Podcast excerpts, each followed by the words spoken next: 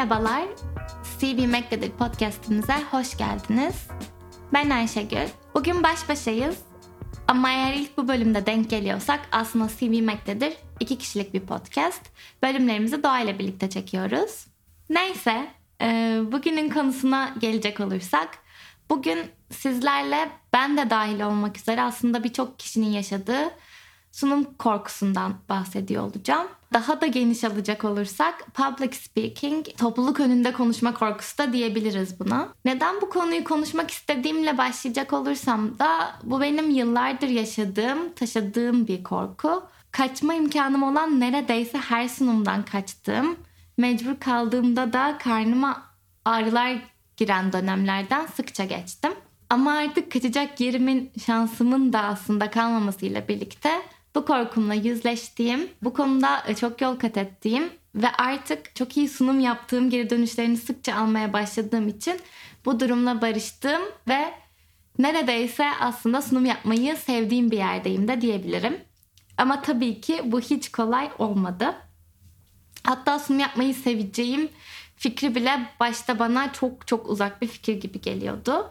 Tam da bu yüzden aslında bu süreçte neler hissettim, başta neler hissediyordum, süreç buralara nasıl geldi, ben bunun için neler yaptım detaylarında sizinle paylaşmak istedim. Eminim aranızda birçok kişi sunum yapmaktan çekiniyordur. Hatta bunu benim gibi korku seviyesinde yaşayanlarınız da olmuştur.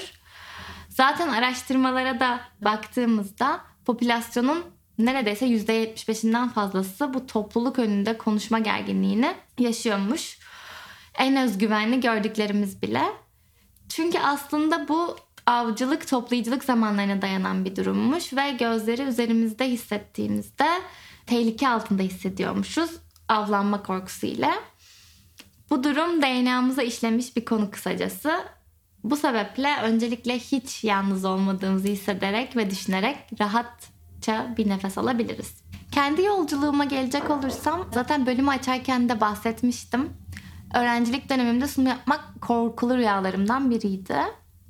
Özellikle lisemde sıkça sunum yapmam gereken durumlarla karşılaşıyordum. Ama zorunlu olmadığım her sunumdan da kaçıyordum. Mesela grup projelerinde herkesin sunması zorunlu değilse asla sunmuyordum. Zorundaysam da günlerce sunuma hazırlanıyordum ve stresi bende aslında neredeyse bir hafta öncesinden başlıyordu. Bir gece öncesi uyku bir türlü tutmuyordu ya da çok rahatsız uyuduğumuz, uyur uyanık olduğumuz geceler olur ya anca öyle uyuyabiliyordum. Seçmeli public speaking derslerini asla almıyordum gibi gibi bir geçmişim var bu konuda. Bu durum tabii ki üniversitede aynı şekildeydi. Aynı bu şekilde devam etti.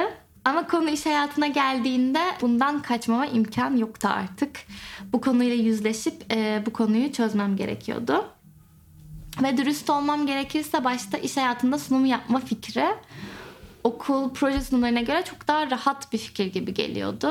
Çünkü yani birçoğumuz için öyledir. Okul projelerini genellikle daha üstün körü yapıyorduk. En azından ben öyleydim.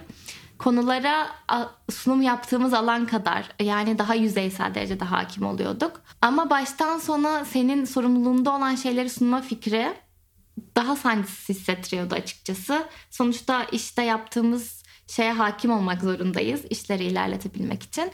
Bu yüzden iş hayatında zaten hakim olduğum şeyleri sunma fikri çok daha rahat hissettiriyordu. Ama tabii işlerin içine girmeye başladıkça e, üzerinde daha doğrusu kendi üzerimde hissettiğim sorumluluğun kat ve kat daha artması, kendimi gösterme, mükemmel olma motivasyonlarımla da birleşince aslında iş hayatındaki sunum fikri daha korkutucu bir hale almaya başladı benim için. Ve benim çalıştığım şirket gerçekten çok sunum gerektiren e, bir şirket. Her hafta minimum birkaç sunum yapmak zorunda kalıyoruz. Bu tarz bir iş akışına sahip. Genelde yaptığımız işleri bir şekilde birilerine sunmamız gerekiyor. Aslında zaten ben pazarlama departmanında çalışıyorum bildiğiniz gibi. Bir yandan da işin doğası bu da diyebiliriz. Bu sebeple başlarda e, şirketi insanları inanılmaz sevsem de acaba buraya ait değil miyim düşüncesi oluşmuştu bende mesela. Ben de bu yüzden aslında hem kendi yolculuğumu anlamlandırmak adına bunu nasıl çözebilirim diye de üstüne düşündüğüm süreçlerden geçerken inanılmaz iyi sunum yaptığını düşündüğüm, onlar sunum yaparken hayranlıkla izlediğim iş arkadaşlarımla konuştum. Ve istisnasız aslında hepsinin başlarda deli gibi korktuğunu, kiminin konuşmasını yazarak sunum yaptığını başlarda, kiminin de yöneticisi onun çok heyecanlı olduğunu bildiği için nefes alması için aslında sunumlarında araya girdiğini anlattı. Kimi de başlarda gerçekten çok korkunç sunumlar yapıyormuş. Ama şu an inanılmaz spontane ve iyi sunumlar yapıyorlar. Aslında onların kat ettiği yolu görmek ve şu an çok iyi bir noktada olmalarını çok net bir şekilde görebilmek içime benim inanılmaz su serpti. Ve heh dedim o zaman umut benim için de var. Ama üzülerek söylemeliyim ki bunun tek çözümü pratik etmek. Pratik ettikçe gerçekten çorap söküğü gibi gelen bir sürece sahip sunum bence. Ve aslında delilercesine pratik etmekten de bahsetmiyorum. Birkaç kez ardarda arda sunum yaptıktan sonra, o anla yüzleştikten sonra bu stres giderek azalıyor. Tabii ki bu işe hakim oldukça da gelişen bir süreç. Şirketin sahip olduğu, işin gerektirdiği terimlere aşina oldukça, yaptığın işe hakimiyetin arttıkça sunum yetin de gelişiyor doğal olarak. Bu aslında pratikle paralel ilerleyen de bir süreç. Ama doğruyu da söylemeliyim ki benim heyecanım bu zamana kadar hep sunum başlayana kadardı. Başlayınca hep bir şekilde akıyordu. Sunum esnasında çok heyecanlı hissetmiyordum. Konuşmaya başlayınca stresim bir şekilde yok oluyordu. Ve doğrusunu söylemek gerekirse hiç de kötü bir sunum deneyimim olmadı. Ama bunun en en büyük sebebi tabii ki sunum yapmaktan çekindiğim ve gerildiğim için sunumlarımı her zaman çok sık hazırlandım. İşimi hiç şansa bırakmadım. Yani kısacası benim derdim her zaman sunum öncesi yaşadığım stresleydi. Hiçbir zaman sunum esnasıyla alakalı değildi. Nedense hep sunum esnasında sanki düşünme yetimi kaybedeceğim ve takıldığımda cümle kuramayacağım hissine kapılıyordum. Çünkü bence gerçekten heyecanlı anlarda biraz beyin de kendini kitliyor. Ama bahsetmiş olduğum gibi sunum konusunda iyi dönüşler almaya başladıkça aslında üzerimdeki stres gitgide azaldı. Hala yok olmadı tabii ki ama neredeyse olmak üzere diyebilirim. Aslında beni gerdiği için zayıf olarak gördüğüm bir yönümdü sunum yapmak. Ama geliştirmek için üzerine eğildikçe ve sunumlara hazırlık çıktıkça insanların gözünde güçlü bir yönüm olarak görülmeye başladı. Yani dezavantaj olarak gördüğüm şey bir şekilde avantaja dönüştü de diyebilirim. Zaten hep derler ya konfor alanınızda değilseniz doğru yerdesiniz. Gelişmek için sizi korkutan şeyler yapın diye. Şimdi çok daha anlamlı geliyor tabii ki e, bu süreci yaşadıktan sonra.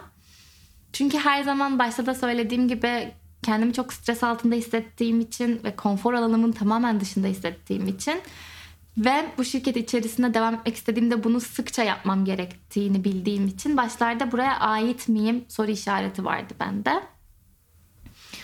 Ama hem bu konuda çok da efor sarf etmeden doğal akışıyla bir yol kat etmeye başladığımda tabii ki üzerine efor da sarf ederek geliştiğimi gördükçe gerçekten artık konfor alanımda da hissetmeye başladım.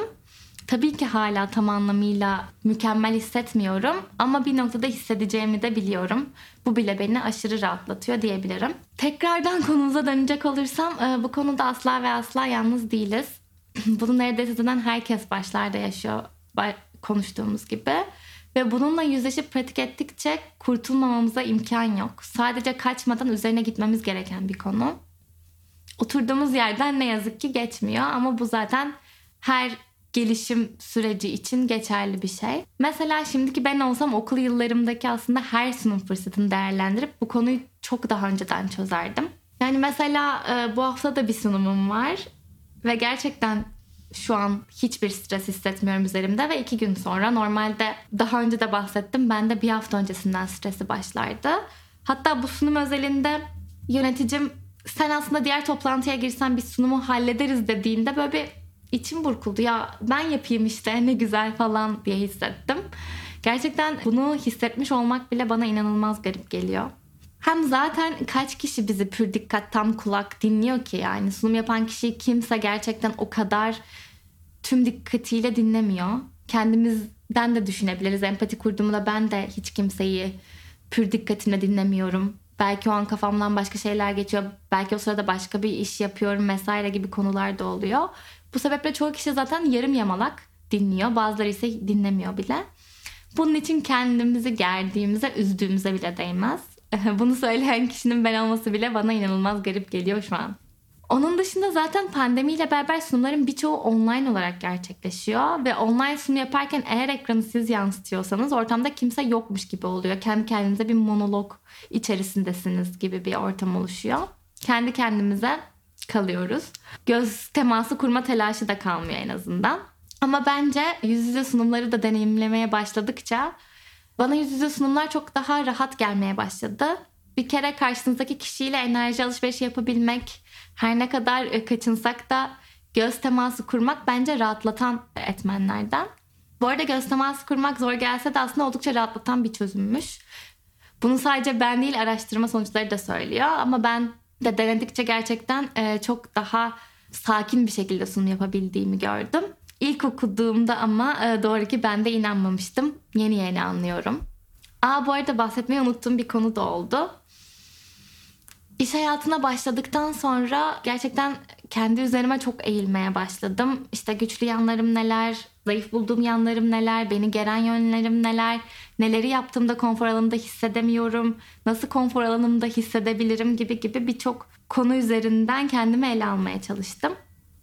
Yetersiz hissettiğim konular üzerinden kendime o kadar büyükler yükledim, baskılar kurdum ki dedim ki ben bu konu hakkında bir yardım alayım ve küçük bir terapi sürecine girdim. Çok kısa sürdü. Çabuk pes ettim bence. Ama gerçekten o sırada terapiye başlamamın en büyük motivasyonu iş konusunda hissettiğim yetersizliklerdi ve ilk terapimde de gerçekten sunum üzerine konuştuk. Bunu niye anlatıyorum? Çünkü gerçekten o seansımda terapistimin bana verdiği güzel bir tavsiye oldu. Bunu da sizinle paylaşmak istiyorum. Bunu da e, denedim ben bu arada ve faydasını da gördüm. O da şu ki bahsetmiştim zaten. Ben de sunum stresi çok önceden başlıyordu ve sunumum varsa diğer işlerime odaklanamıyordum. Kafamı başka yerlere veremiyordum ve tek kanalize olduğum konu sunum mum oluyordu o haftaki. Bu da tabii ki benim iş akışımı, psikolojimi yavaşlatan, zorlayan bir süreç oluyordu. O da bana şöyle bir öneride bulunmuştu. Tamam belki bunu takmama ihtimalin yok. Gerçekten bir süre bu stresin üzerine düşünmen gerekiyor ve belki de streslenmen gerekiyor günün sonunda. Ama her gün kendine bir zaman dilimi seç. Yarım saat mi, bir saat mi, ne kadar ihtiyacın varsa. Sadece o zaman diliminde sunumu düşün ve buna streslen. Sonra konuyu kapat ve geri kalan işlerine bak ve hayatına bak diye. Bunu da deneyebilirsiniz. Bu da bir çözüm ve zaten bunu yapmaya başladıkça aslında sunum stresiniz de bir süre sonra gitmeye başlıyor. Yani sadece o alanda belki zaten sunuma hazırlanıyorsunuz ve sunumu düşünüyorsunuz. Arta kalan zamanda gün içerisinde aklınıza geldiğinizde de geldiğinde de kovarak belki de bu sorunu da çözebiliriz diye düşünüyorum. Ben de işe yarayan bir çözüm oldu. Ama benim en büyük tavsiyem size kaçmamak olur. Mutlaka sunumla yüzleşin. Sadece bu konuda da değil aslında sizi geren, yoran hangi konu varsa gerçekten üzerine gitmedikçe, yüzleşmedikçe, o anı tatmadıkça belirsiz olan her şey daha korkutucu geliyor. Ama hazırlandığımızda ve pratik ettiğimizde bu konuyu çözmememize imkan yok diyebilirim. O zaman bugünlük de bu kadar diyebiliriz bence. Kısa bir bölüm oldu. Ee, bu arada şeyi de çok merak ediyorum. Kısa bölümler mi daha çok hoşunuza gidiyor yoksa daha uzun bölümleri mi tercih ediyorsunuz? Bize onu da yazarsanız çok seviniriz. Çünkü başlarda biraz daha bölümleri uzun tutmaya çalışıyorduk. Artık biraz daha kısa tutmaya çalışıyoruz. Sanki kısa bölümlere insanların eli daha rahat gidiyor. Daha hap gibi hızlıca tüketebiliyorlar gibi bir düşüncemiz var. Ama daha uzun uzun dinlemek istiyorsanız tabii ki uzun bölümler de çekiyor oluruz. Bize bu konuda yazmanız yeterli. O zaman sorularınız ve aklınıza takılanlar için bize her zaman Instagram hesabımızdan ve tabii ki mail adresimizden ulaşabilirsiniz. Sizinle etkileşimde olmak bizim için ve içeriklerimiz için inanılmaz faydalı olacaktır. O zaman sizi seviyoruz. Bir sonraki bölümde görüşürüz.